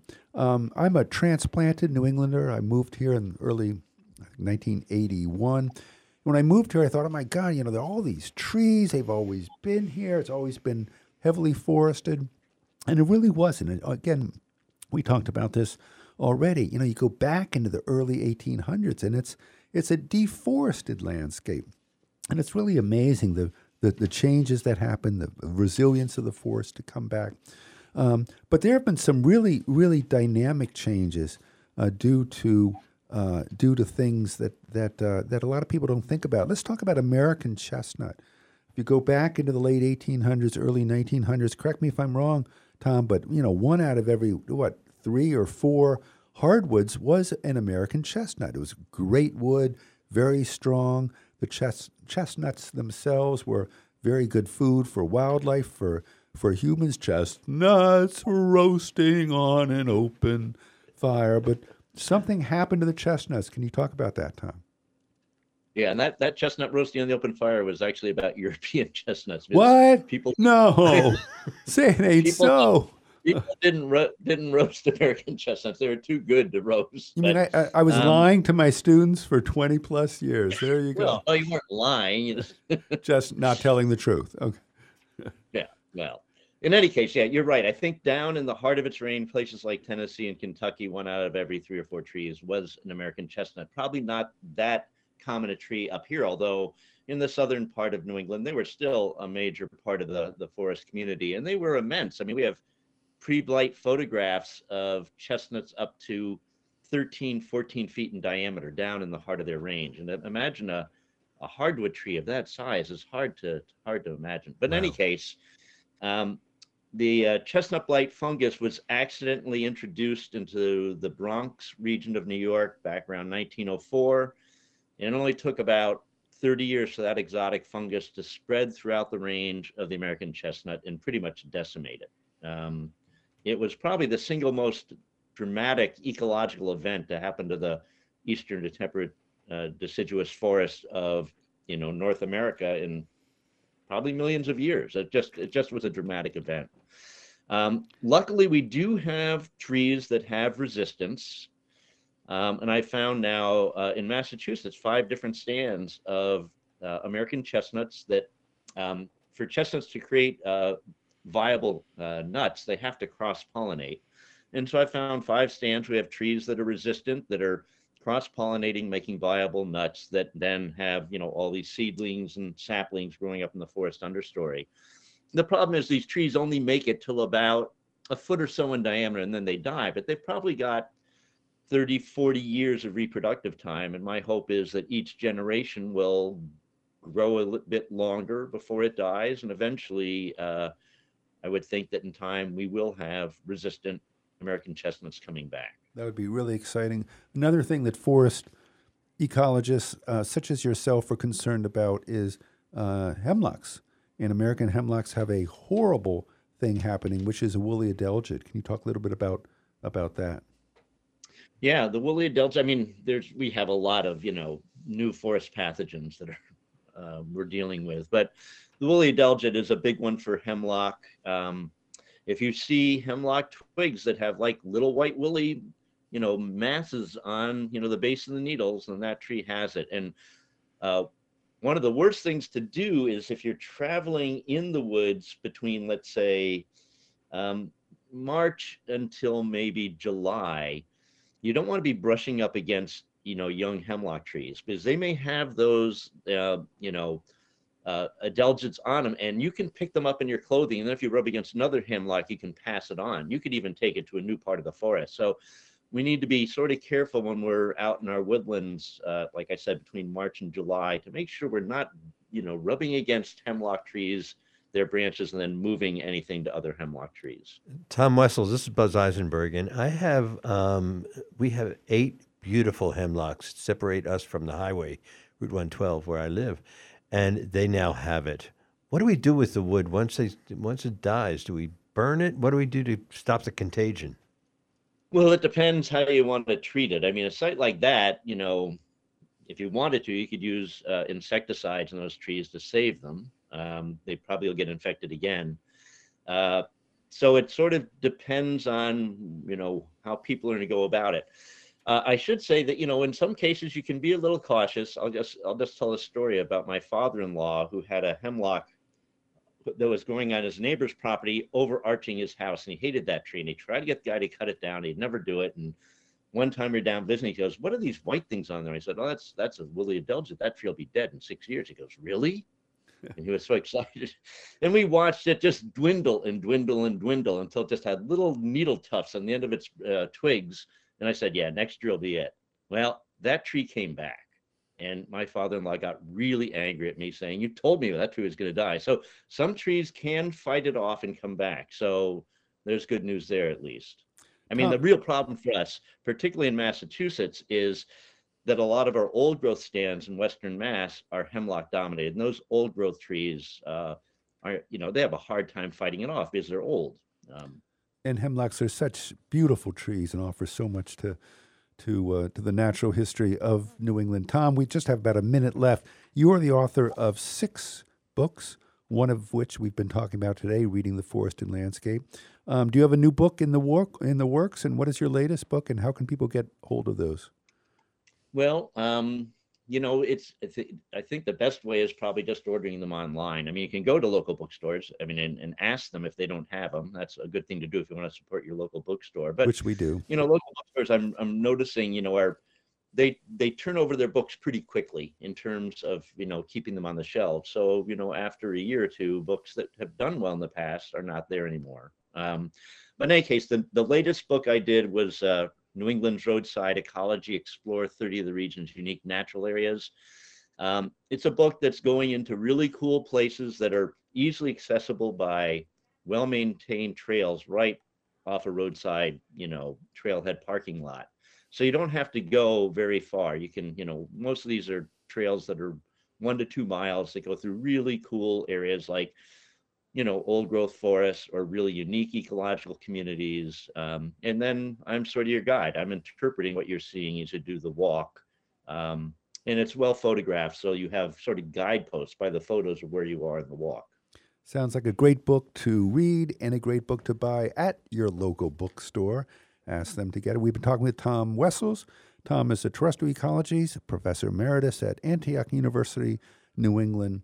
He's the author of six books. Check them out. Get out there in the woods on this beautiful spring New England days that we're going to be having and enjoy the landscape, read the forested landscape. Look at it as a mystery to be solved with Tom Wessels as your guide. Tom, thank you so much for being with us. Yeah, my pleasure. I feel like I'm. Uh, You're listening I'm to Talk the matriculating. Talk with Bill Newman and Buzz Eisenberg. For WHMP News, I'm Jess Tyler. One of two women whom Superintendent finalist Vito Perrone addressed as ladies in an email last week is speaking out about the controversy. Suzanne Colby wrote on Facebook that she has no problem being referred to as a lady and she is not offended. However, she is respectful to those who may have been offended by the term. Colby also asked that her name not be defamed over something she had no say in. The controversy happened after the Easthampton School Committee offered Vito Perrone the superintendent position and then quickly rescinded it. According to the Gazette, Perrone is speaking with a lawyer and will not be discussing the incident further. A federal judge in Texas ruled last week that insurance companies do not have to pay for preventative care for patients anymore. Dr. Jonathan Bayek said this ruling is terrible news for public health advocates. There are people who they're going to need those services. And if you don't provide preventative care and people don't have the money to pay for it, they won't get it. The Biden administration has said they plan to appeal the ruling. An investigation is underway after Turners Falls High School reportedly received an anonymous generalized threat of potential school violence for today. Families of Turners Falls High School and Great Falls Middle School received an email from Superintendent Brian Beck notifying them the threat is not considered credible at this time by the local police and school officials. Turners Falls High School is hosting a regional student council event today and remains open. Good morning. Couple of breaks of sunshine for the first half of the day. Otherwise, it's mostly cloudy today. Watch out for scattered showers, even a thunderstorm this afternoon. A high of 70 to 74. Partial clearing tonight, cooling down. Overnight low 36 to 42. Sun cloud mix breezy tomorrow. A high of 52 to 56. Dry for the weekend. I'm 22 News Storm Team meteorologist Brian Lapis, 1015 WHMP. At Mountain View Farm in Easthampton, we have been growing beautiful, certified organic produce exclusively for our farm share members since we started, and we have been voted best local CSA in the Valley for the last 15 years running. Included in your weekly pickup, you can also enjoy our field of you pick flowers and herbs all season long, and you can shop in our farm store, which features many wonderful local products. We offer shares for all size households. Sign up at mountainviewfarmcsa.com. You love your car. We all do. It's part of our DNA. If your vehicle gets into an accident, the people to turn to are the collision experts at Fort Hill Collision Services in Amherst. Fort Hill lets you leave your concerns at the door. They'll fix your vehicle to better than factory standards and deal with your insurance company from start to finish. Fort Hill is locally owned and operated. They're part of the community and they guarantee the work they do every time. Trust Fort Hill Collision Services, Route 9 Amherst, and online at forthillcs.com. Did you know that you can prevent domestic and sexual violence? You can say something. We all can say something. Together, we can do so much. Say Something is the domestic and sexual violence prevention program at Safe Passage. Join a prevention lab to build your skills and find opportunities to say something to prevent violence. Join us and help make your community safe and healthy for everyone.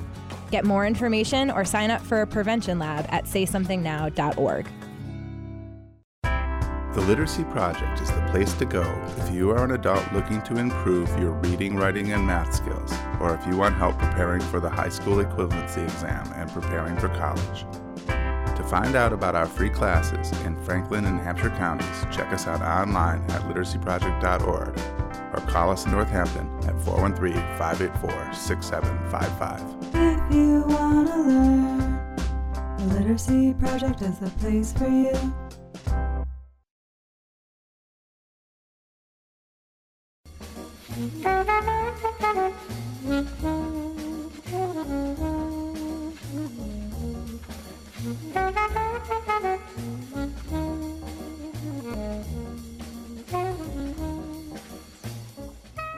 And that is take five, which brings us to our take five segment with the always interesting. uh, You know, Ruth Griggs, you always bring these people who are so talented. I, I feel like I'm elbow to elbow with people who are so talented. I, I couldn't agree with you more. It's so exciting to have all of this talent in the valley, coming to the valley, loving the valley, loving to play here. I was at Christian McBride's concert at Bombyx last week, and I loved his comment. He said, Northampton, Massachusetts, this has always been one of the best places in the world to play music. And I'll tell you, somebody who has access to the music that's played in this region. It's amazing. And I have heard our guest today three times. Yeah. And each time I just walked out with the broadest smile on my face, like I, I was just treated to something very special. Greg Abate. Greg Abate is our is our guest today. Um, saxophonist, flutist, composer, um, hard bebop player extraordinaire, and yeah, he knows how to put a smile on. So, And Greg, sometimes you we're can gonna just you can hear the intelligence of somebody who's who is playing because their music is so smart. And Greg is just one of those people. Right, smart, smart, friendly, and uh, let's put a smile on people's face today, Greg. So welcome, welcome, welcome. Oh, thank you, Ruth. Oh, thanks for having me on your on your program. Really is is really cool. Thanks. So uh, again, Greg, you are no stranger to Western Massachusetts. Um, I know, as you know, as Buzz is indicating, you have been a very welcome guest at the Northampton Jazz Workshop with Paul Arslanian for many years now, and Yes. it, yeah. So so let let's start there. Like, uh, tell us about your experiences playing with that incredible Green Street Trio, and um, just just being here at the crowd.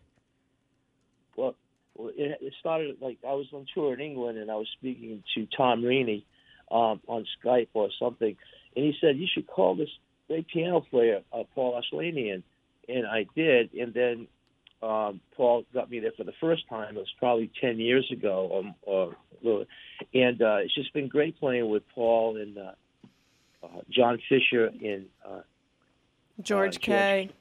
yeah. So and I I've I played in three or four different venues that he had. It's uh, right now they're in the Drake, the ho- the Drake Hotel. You know, played in, in the in, in the bowling alley uh, lounge, which is great. And the first place I, I played was in a it was in a hotel uh, uh, area, but uh, yeah, he's had me there like a lot of times, and I I look forward to it all the time. And I thought I would when I have this gig at the Mar- Marigolds or the Iron Horse, uh, I thought it only only uh, fitting to have that trio with me because we play together out there, and it's sort of a tradition to play with Paul's uh, trio, Green Street Trio. Yeah, You well, know? and they are they are. I know they're such a joy to play with. So, Greg is really- is uh, is making reference to the uh, double dose of Sunday Jazz, which is happening on Sunday, April twenty third at the new uh, performance ver- um, uh, venue called Marigold in Easthampton, right on Cottage Street, and it is it is a really cool spot. Have you ever played there before, Greg? No, I have not. No, I'm looking forward to it. Yeah, it's it's a wonderful spot. It's really gained quite a following. Um, so again, that's Sunday, April twenty third at the Marigold. So, so so Greg, um, let let's let's uh, let's go let's dial it back to the past a little bit. I, I, I just want our listeners to understand who who they're who they're hearing about here, who they're learning about this morning. Um, again, uh, uh, I know you're a Berklee, you're a Berklee educated saxophonist. Um, that again, you really are big into the into the bebop scene. Uh, tell us about how you ended up being such a, a great hard bebopper, and maybe tell the listening audience what in heaven's name that means anyway. Well, I guess I, I do. A, I play a lot of different styles, but uh, when I was with the Artie Shaw band, I was starting to um, gear into Charlie Parker and Dizzy Gillespie And after I left that band, I started to go out on my own and barnstorm around uh, the the world if I could. I went starting in in uh, Canada, and bebop is like a um, as described. It's an after the swing period. It was like uh, it was by the chosen few, like uh, that started at Dizzy Gillespie and Charlie Parker, Bud Powell. It was a more complicated um, melodic form of music, and it took a lot of skill to play it, like uh, virtuosity, like classical, studying classical music to get, they call it chops in music, but technique. So I, I just had this, it, I was drawn into it, and I played with so many great masters of the bebop uh, era. Uh, it taught me a lot to be in school with these different players. Yeah, in Berklee, I did study uh, class, uh, classical and jazz saxophone and composition and arranging. And it was sort of like that was my first music school. And then going on the road uh, to Los Angeles as a young 23 uh, year old, and then joining the Ray Charles Orchestra, playing uh, lead alto with Ray Charles all over the world. I was in the Ray Charles School of Music. Then I came back at a fusion gig, and then the Artie Shaw School of Music, and then with the Phil Wood School of Music, the Jerome Richardson School of Music, and all these great musicians. So it brought me to where I am today um, in about 23 different um, critically acclaimed recordings on different um, uh, record labels. Uh, one, the first one that catalyzed me uh, was Candid Records in England. My first recording was live at Birdland with uh, James, the late great James Williams, Rufus Reid, and Kenny Washington and that recording catalyzed me into three, four more candid records. Uh, you know, one with Richie Cole, Hilton Ruiz, George Mraz, and the and the list goes on and on. And uh, it come, uh, fast forward, um, I was I'm rec- I was recording for Whaling City Sound, and on my fifth recording, my most re- recent one is with Kenny Barron and uh, De- Dezron Douglas and Jonathan Blake, recorded at uh, uh, Rudy Van Gelder studio, and previous to that was uh, the, the Kindred Spirits with the great Phil Woods, who is from, you know, Western Massachusetts. He, and he's wasn't he a know, Springfield native? Phil Woods wasn't Yeah. he a Springfield native? Because I remember at the Springfield Jazz and Roots Festival, um, they they really honored him for um, Mhm. f- for for being a native of this area. and, I- and we honored him uh, upon his death. It was such a terrible loss. But Greg Abate, I just wanted to uh, say, uh, not all of our listeners are jazz fans who will recognize the litany of names, but I just want to throw in there, if you could expand Mount Rushmore to maybe 25 names, that was a Mount Rushmore of people that you have played with, elbow to elbow. is really amazing. Well, thank you.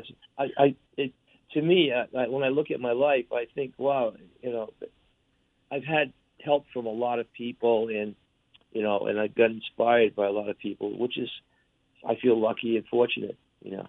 So this this particular um, concert that I'm doing is is mainly um, it's produced by um, Michael Levine, you know, and his his group is opening up the radio juke, uh, no, the, the Juke Joint Jazz. Juke Joint Jazz. I Yep. have to just And that's on that's on April 23rd. You were saying. That's on April. Yeah, they're, the Juke Joint Jazz is opening, um, which is which is a band that loves to open. has has opened a lot at um, at Iron Horse in the past, and is now moving over to Marigold. And but you know, this is this is really such an honor to have you back in the Valley, Greg. Uh, It's. Uh, I, you know, I- learned so much by having all of these different musicians and players on on the show, and boy, have I learned to to respect the incredible uh, experience that you've had in the players, and it makes me understand why when you get on that stage, you light the world on fire. I mean, you play so hard, but so friendly and in such a warm way. It just draws everyone in. And we're actually going to listen to one of your your tunes off of your um, your album with Greg Abate with uh, Phil Woods.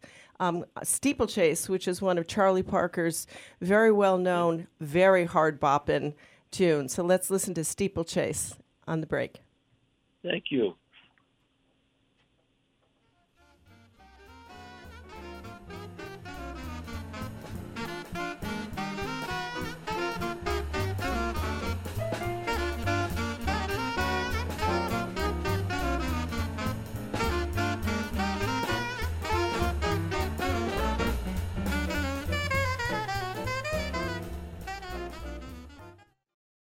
This is Talk the Talk with Bill Newman and Buzz Eisenberg. 13 years ago in Hatfield, an experiment got underway a farm staffed by people with disabilities. It went well, really well. Today, ServiceNet's Prospect Meadow Farm employs more than 80 individuals with disabilities. They're not just growing food, though they're good at that, they're growing in ways that'll make your heart sing. Now, Prospect Meadow Farm is taking a giant leap forward, transforming their farmhouse into a vocational training and production center, teaching farming, culinary skills, carpentry. It's a huge project put in motion by ServiceNet and a grant from the Mass Office of Economic Development. Thanks to additional funding by People's Bank, we're off to a great start. But Prospect Meadow is only going to fulfill its expanded mission with support from the community. Yes, that means you. Could you contribute to Prospect Meadow Farm? Be part of this remarkable program that employs people with disabilities, growing food and gaining confidence with their shovels and hoes, with their hands and hearts. Please make a donation at servicenet.org.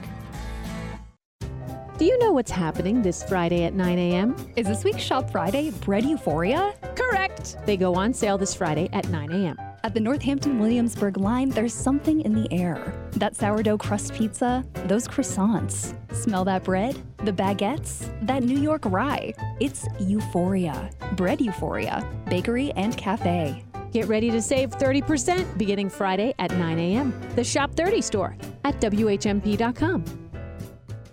Are you tired of living with chronic pain, knee pain, joint pain? Listen carefully, because now there are new regenerative treatments now available here. QC Kinetics, the nation's leader in regenerative medicine, is now open, giving lasting relief to people with joint pain with no surgery, no drugs, and no downtime. Regenerative medicine uses highly concentrated healing agents from your own body. These powerful treatments can restore and repair damaged tissue in your achy joints so you can move again without pain. QC Kinetics has over 100 clinics nationwide nationwide and has treated thousands of patients with incredible success. Their advanced protocols are an exciting way to manage pain from arthritis and injury without surgery or steroids or pain pills. If you've got pain in your knees, shoulders, hip, or back, you need to check out these new treatments. They can actually help your body restore and repair itself. Call now to schedule your free consultation with the local medical professionals at QC Kinetics. Call 413 992 5450. That's 413 992 5450. 413 992 5450.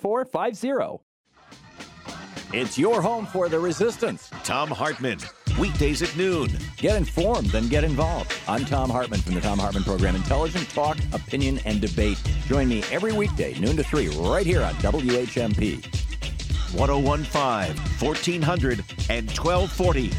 WHMP.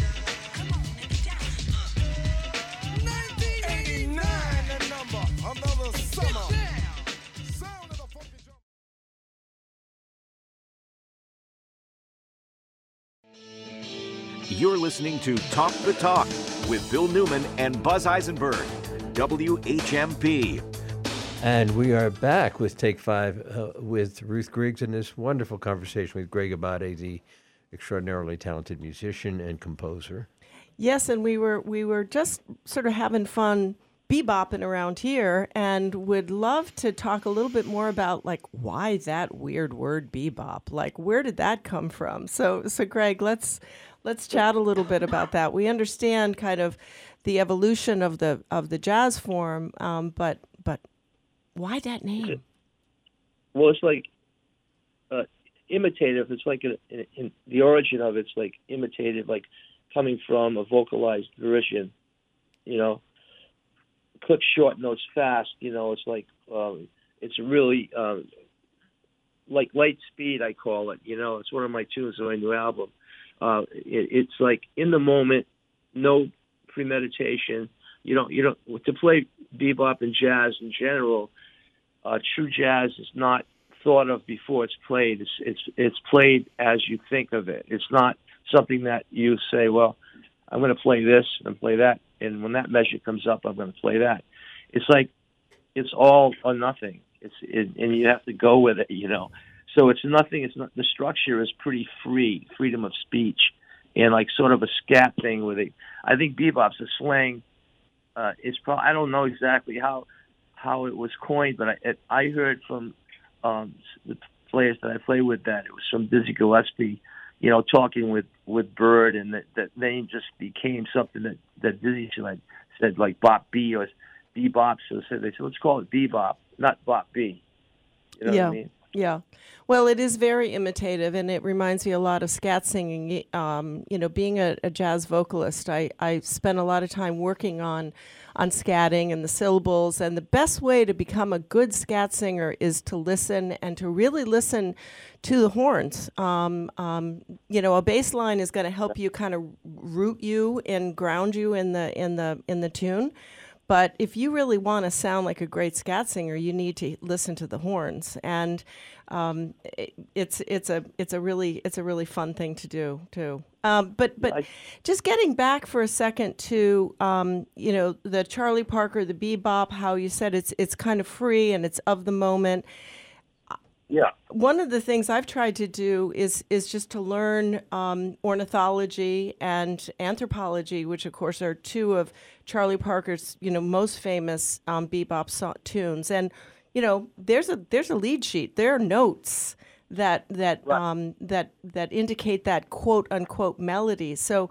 But I, I also know, as a, as just a, an audience member, and not a musician, Greg Abate and and Ruth Griggs, that sometimes when you come and you play with a, a, group that you don't play with all the time, like the Green Street Trio, quite often you want to set the rhythm or the sound that you're looking for as a the person who's going to be, you know, the, the, the person out front, and you'll go bop bop bop bop bop bop, or you'll make this onomatopoetica kind of language to set it, and you all understand each other. Oh, the tempo, yeah. It's like, uh, well, getting to that very quickly, like I play in England quite a bit like during the year, and I play like uh, 21 gigs, and they'll be with 21 different piano players and bass and drums, and I'll show up at the at the venue and just get get settled to play and maybe just blow a few notes, and so it's all it's all in the moment. Like certain people have you have to read everybody immediately and figure out where they're coming from and we're playing a concert for people that are paying money to come in there to hear me, and, and I'm with a different group every night. So I, I've got used to that communication with um, with musicians. But like getting back to ornithology and the notes, uh, Ruth, you said like that one. That's like uh, based on how high the moon, you know. Right, so right, right. Ornithology is, yeah. So that those are the notes in the tune, but when when uh, improvisation is happening, or, or, well, improvisation to me is not playing jazz. Impro- improvising is like you know making something happen uh, from nothing. But when you play jazz, you, you you you sort of forget all that mechanical stuff, and, and it's an intuitive thing, and that's where where the uh, the Zen part of music comes from playing jazz because it's such a high to be able to do that and, and, and, and mix it in with other human beings, that it, it leaves you with a great high, as you may know when you when you uh, sing with a, a group. You know, you feel, you know, really feel free. That's how it, how it is to me. Well, so, uh, if, if, if, if you all want to get that high um, out in our listening audience, you really do need to get yourself down to the Marigold in Easthampton on Cottage Street on Sunday, April 23rd, uh, to listen to Greg. Um, and you know, leading him, leading it off is Juke Joint Jazz, which is a, a really fun um, local group of, of some of some nice nice jazz cats, and then following up with Greg Abate, just absolutely firestorm of of beautiful bebop sound with the Green oh. Street Trio, led with Paul Arslani and George Kay and John Fisher. So the uh, that concert starts at 7:30 um, with doors at seven. That's again Sunday, April 23rd. Um, and we, we're going to listen to a little bit more of um, of Greg's uh, music, but but you know we've got we've got a little bit of time before we get to that. So so Greg, um, tell us yes. tell us a little bit more about like you know some of your like pl- favorite musicians like playing with Phil Woods like why why Phil Woods? Why was he your guy and you did this great recording with him Kindred Spirits? Yeah we we did a couple of recordings actually but I when I was like in school and I you know I I looked I I just loved his playing. I thought he was so perfect without being like perfect. You know, he was like, and like I I liked uh, Jerome Richardson a lot, Jackie McLean, Cannonball Adderley, uh, Sonny Stitt, Art Pepper, all those alto players that were sort of like they carried the real thing, you know.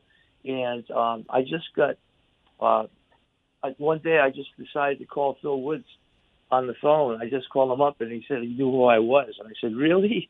That's great. He said, Would you like to do a recording together? And he said, Yeah, we'll, let's talk about it. So the, the recording company got in touch and uh, we did uh, Kindred Spirits. That was the second one. The first one was done. Um, it was Greg Abate Quintet featuring Phil Woods. It's another one that I have.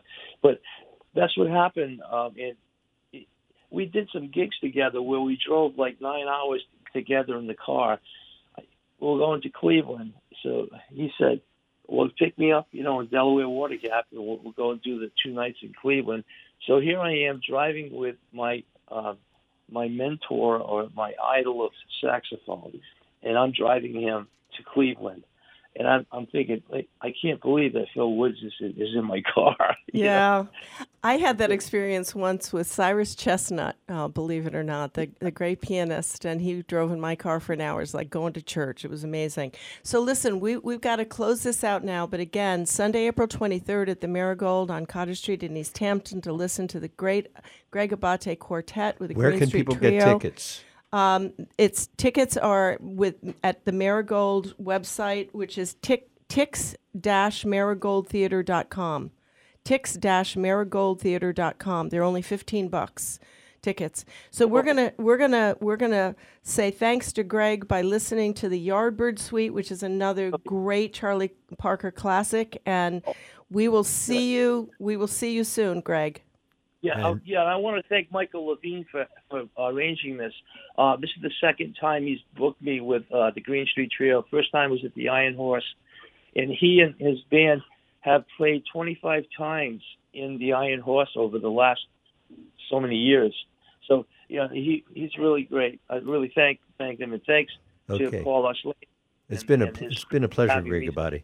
So uh, we're going to go out with Kindred Spirits. Thanks for all of you listeners for joining us on Talk to Talk. Remember to walk the walk and listen, listen.